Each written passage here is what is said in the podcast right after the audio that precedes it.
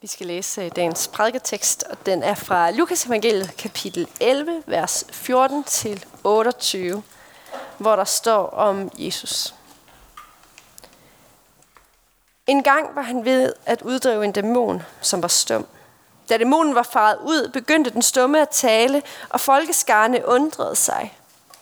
Men nogle af dem sagde, det er ved dæmonernes fyrste, Beelzebul, at han uddriver dæmonerne – andre ville sætte ham på prøve og krævede et tegn fra himlen af ham. Men da Jesus kendte deres tanker, sagde han til dem, et hvert rige i splid med sig selv lægges øde, og hus falder over hus. Hvis nu også Satan er kommet i splid med sig selv, hvordan kan hans rige så bestå? I siger jo, at jeg uddriver dæmonerne ved Beelzebul. Men hvis jeg uddriver dæmonerne, men hvis jeg driver dæmonerne ud ved Beelzebul, hvem uddriver jeres egne folk dem så?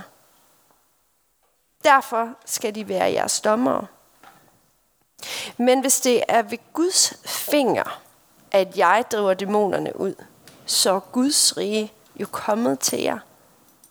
Når en stærk mand fuldt bevæbnet vogter sin gård, kan hans ejendele være i fred – men kommer der en, der er stærkere og overvinder ham, tager han straks alle de våben, som den anden havde sat sin lid til, og fordeler byttet. Den, der ikke er med mig, er imod mig, og den, der ikke samler sammen med mig, spreder. Når den urene ånd er drevet ud af et menneske, flakker den om i øde egne og søger hvile, men uden at finde den. Så siger den, jeg vil vende tilbage til mit hus, som jeg er drevet ud af. Og når den kommer, finder den det fejet og prydet. Så går den ud og tager syv andre ånder med, værre end den selv, og de kommer og flytter ind der. Og det sidste bliver værre for det menneske end det første. Mens han sagde det, var der en kvinde i skaren, der råbte, Særligt det moderliv, som bar dig, og de bryster, du dide. Men han svarede, jeg vidste, salige at de, som hører Guds ord og bevarer det.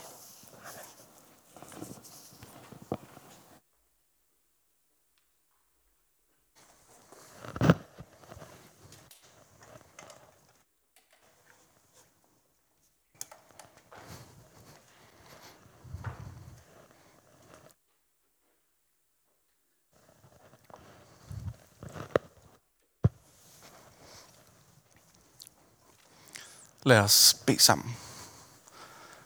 Gud Gud, vi beder dig om, at du må åbne vores ører og vores hjerter for din sandhed.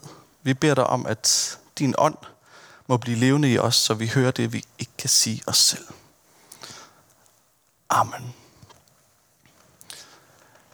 Jeg hørte engang en podcast, hvor de i den her podcast kom med en definition på ondskab, der lød nogenlunde sådan her. Ondskab er fraværet af godhed.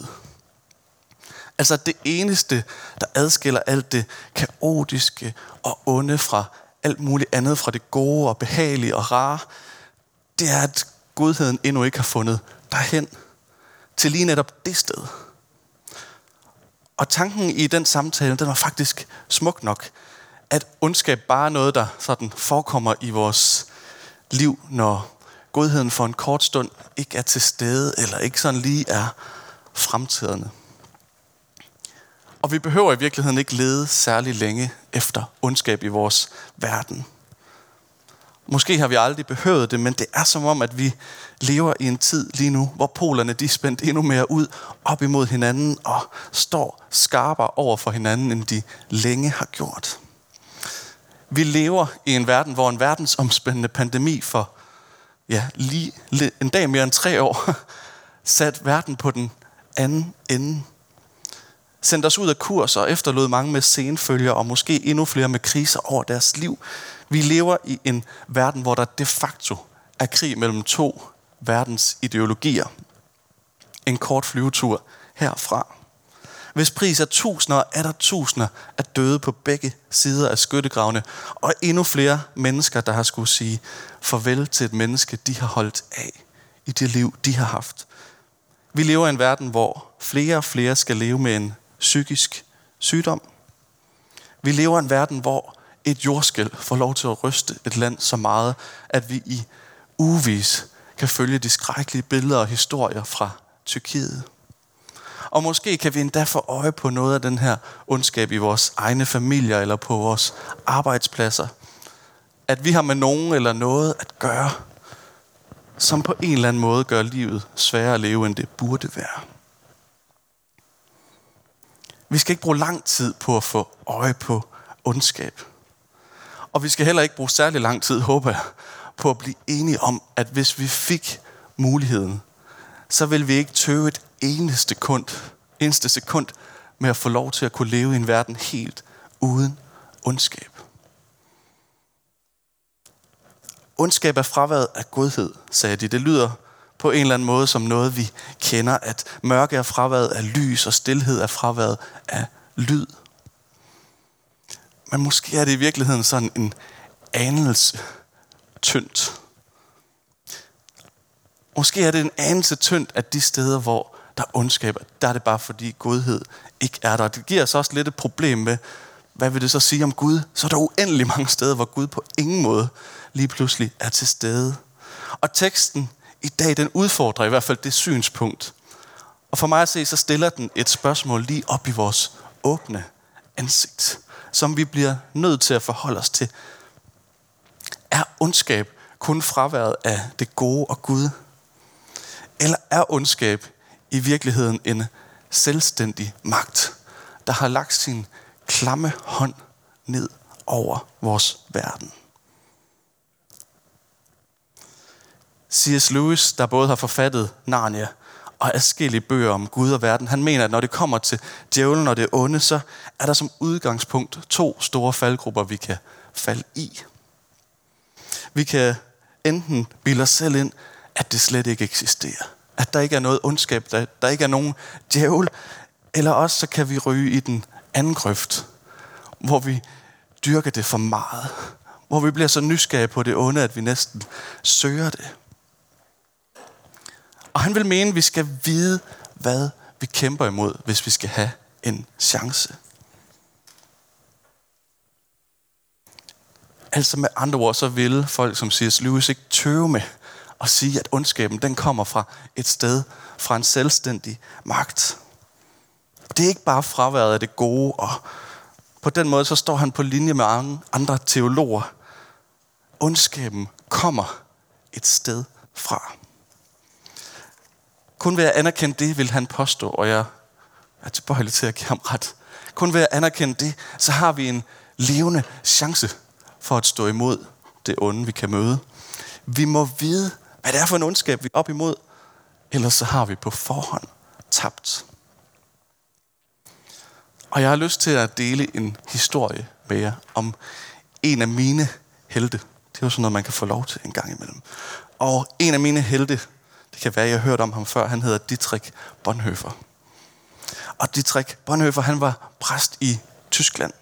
Lige netop i den periode, hvor Adolf Hitler lige så stille, men ganske sikkert begyndte at dreje en hel nation i en skræmmende retning. En retning, der skulle vise sig at være nogle af de allermørkeste år i hele Tysklands historie, måske i verdens historien. Og i begyndelsen der oplevede Dietrich Bonhoeffer, som var præst i Tyskland, at Hitlers interesse for kirken, den var enorm. Han var både nysgerrig og målrettet, snakkede med de højstående præster, og så den virkede nærmest engageret i kirken.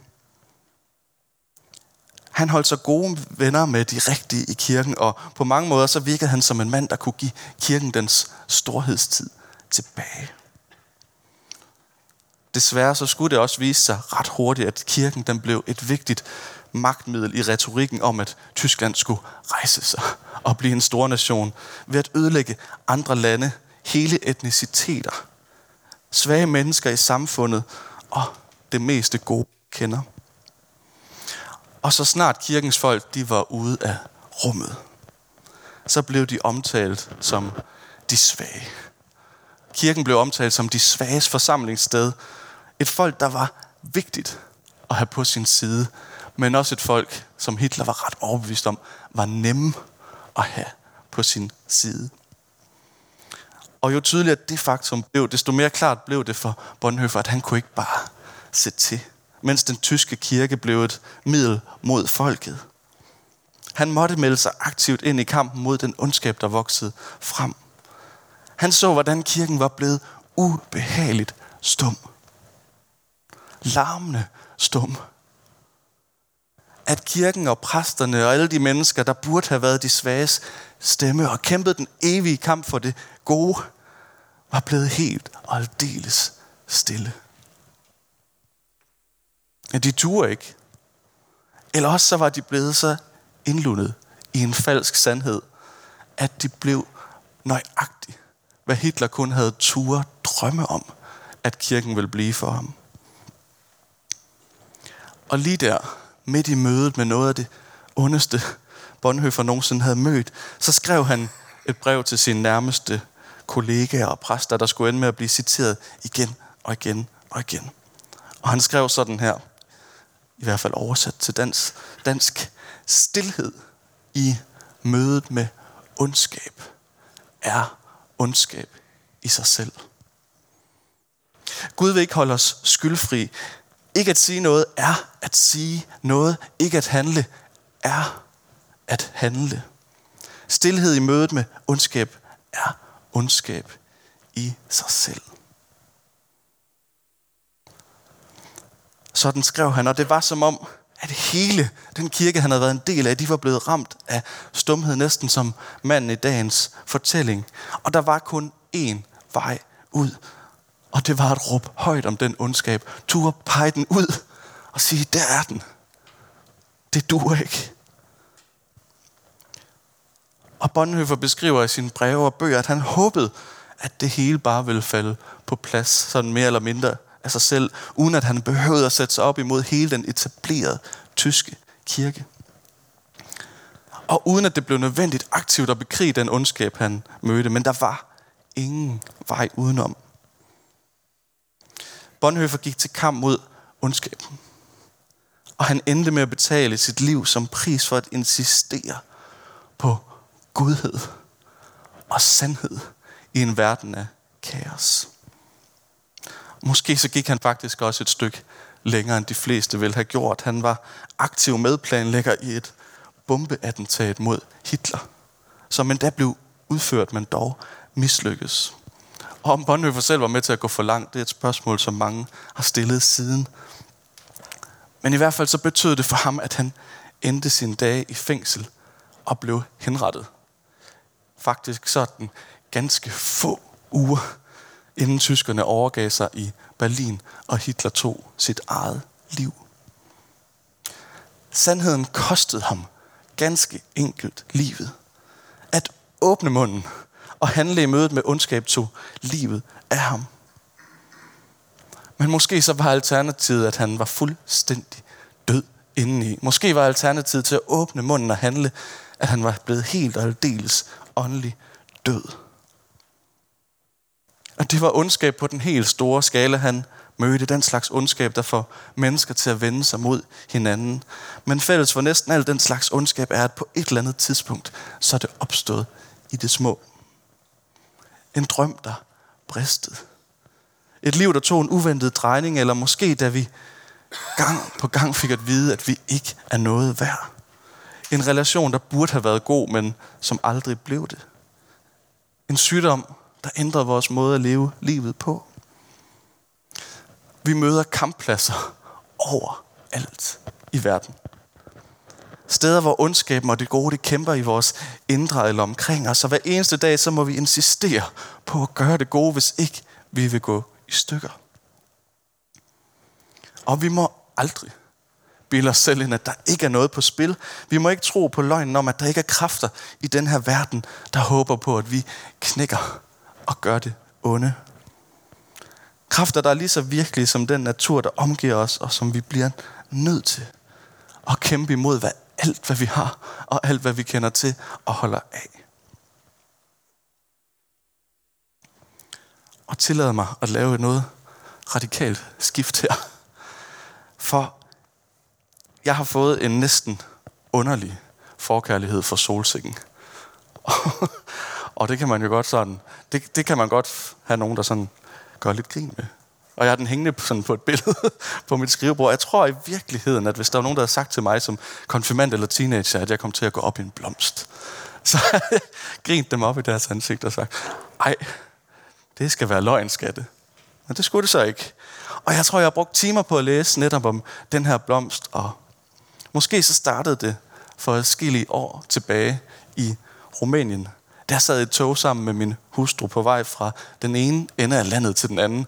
Sådan en 6,5 times togtur. I et tog, som ikke lige frem lever op til danske standarder, for at sige det mildt. Og det var virkelig ikke verdens mest interessante tur. Jeg havde sådan en romantisk drøm om, at det her med at rejse i tog hele vejen igennem landet, det bare ville blive smukt og nyforelsket næsten ved min hustru der, og tænkte bare sådan, wow, sikke en oplevelse. Og der var bare marker på marker på marker. Og de var faktisk brune, langt, langt de fleste af dem. Og en gang imellem, så blev stillheden lige afbrudt af en desperat sælger, der prøvede at sælge et eller andet. Det var tit fisk. Sådan en fisk i sådan en tog. Ja, det var, det var super dejligt. Og ja, der blev man virkelig sådan lige, øh, der blev man lige vækket, men ellers så var det sådan lidt faktisk søvndysende at køre der i toget. Men så en gang imellem, så fik man lige sådan et glimt, som sætter sig. Vi fik lov til nogle gange at kigge ud af vinduet, og så få øje på flere hundrede meter mark med solsikker på. Og det bemærkelsesværdige var, at når man så sådan en hel mark med tusinder og tusinder og tusinder af solsikker, så stod de alle sammen og pegede i den samme retning. Og som dagen den gik, så kunne man se der i toget, altså, og vi kørte, vi kørte kun nordpå, og kunne man se de der blomster, de er lige så stille vendte sig, når man så en ny mark. Det var næsten som om, de var sådan en naturlig solcelle, der i løbet af et helt døgn bare fulgte solen på vej, fra den stod op til den gik ned. Og det gjorde de for at vokse og gro bedst muligt, og samtidig så har jeg nu læst mig til, at det er et faktum, at solsikken gror bedst i fællesskab med andre solsikker. og jeg ved ikke, hvorfor det er sådan, men man har lavet eksperimenter, hvor man har sat dem alene, og de ikke bliver til noget særligt. Og så har man sat dem tusindvis af sammen, og så eksploderer de bare. Og måske den mest bemærkelsesværdige evne ved sådan en solsikke er, at når den trives, så den virkelig har det godt, så kan den faktisk sådan suge gift fra jorden. Den kan rense jorden, hvor den står, og efter ulykkerne i Tjernobyl og Fukushima, der plantede man millioner og er der millioner af solsikker, som helt konkret havde en positiv effekt på den jord, de stod i.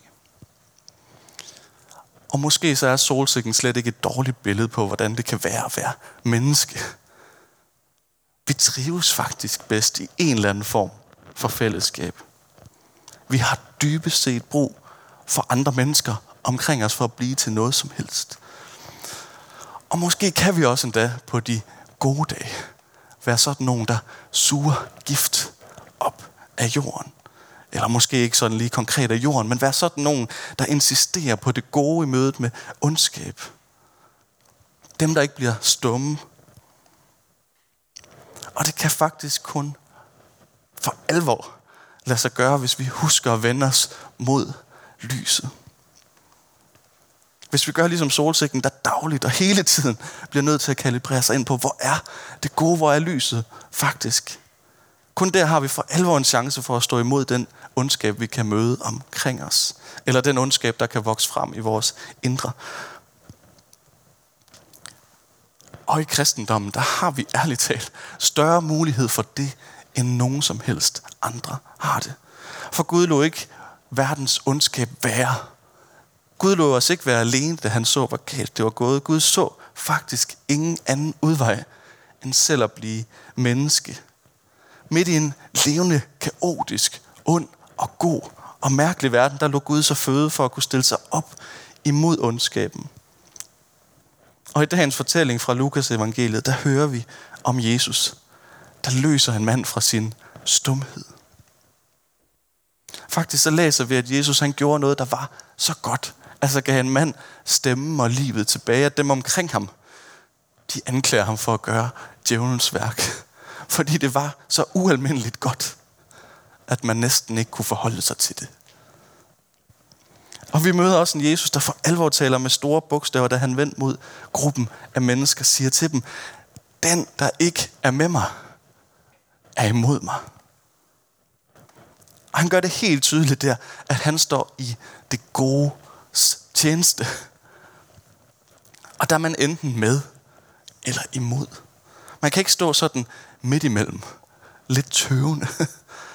Man kan faktisk ikke være ligeglad.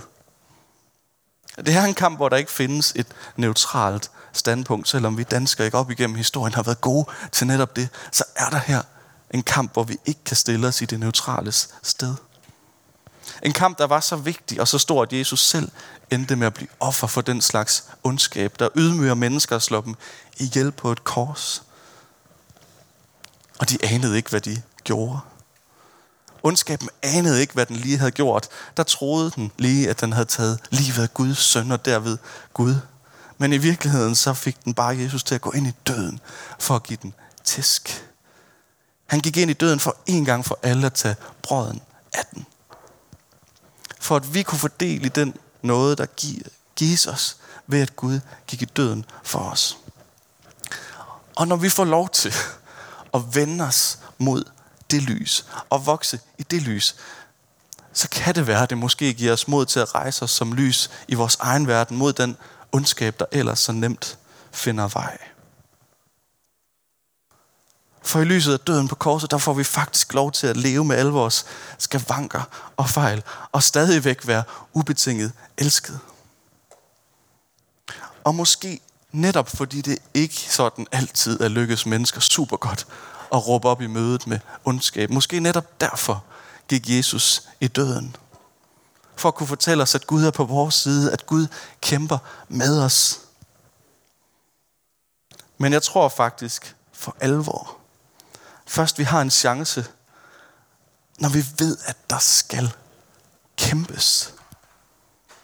Når vi ved, at det gode og det onde slås om alt her i verden. Slås i os og slås omkring os. Og tænk, os, tænk sig, hvis det lykkedes at være sådan et fællesskab, der ikke var stumme i mødet med ondskab. Tænk, hvis det lykkes at handle og rent faktisk gøre noget, når verden omkring os bliver ond. Tænk, hvis det lykkes at vide, at når det ikke lykkes for os, så har vi stadig lov til at blive ved med at vende os mod korset, mod Jesus, og vide, at der er en kamp, der allerede for længst er vundet for os. Og man kunne håbe, at vi fik lov til at opleve, at vi ligesom solsikken må få lov til igen og igen og igen og igen og igen at vende os mod lyset. Velvidende, at den Gud, der er ophav til alt det gode, er på vores side.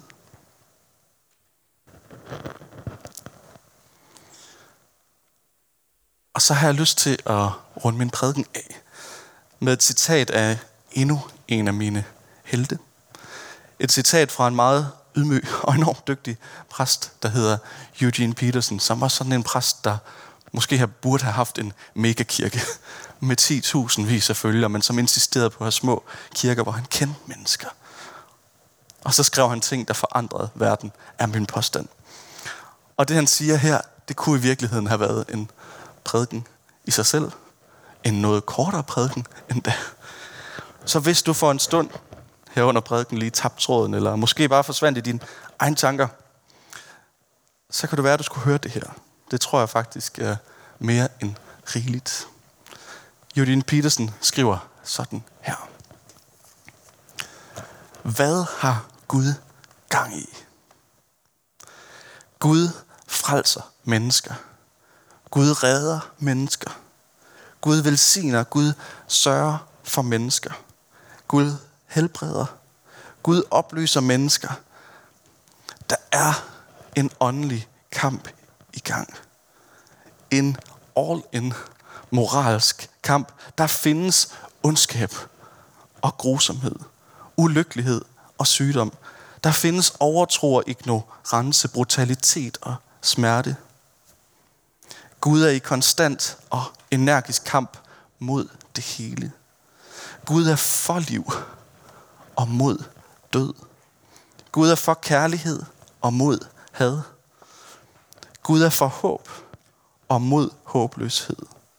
Gud er for himmel og mod helvede. Der er ingen neutral grund i hele universet. Hver eneste lille centimeter er en kampplads. Amen.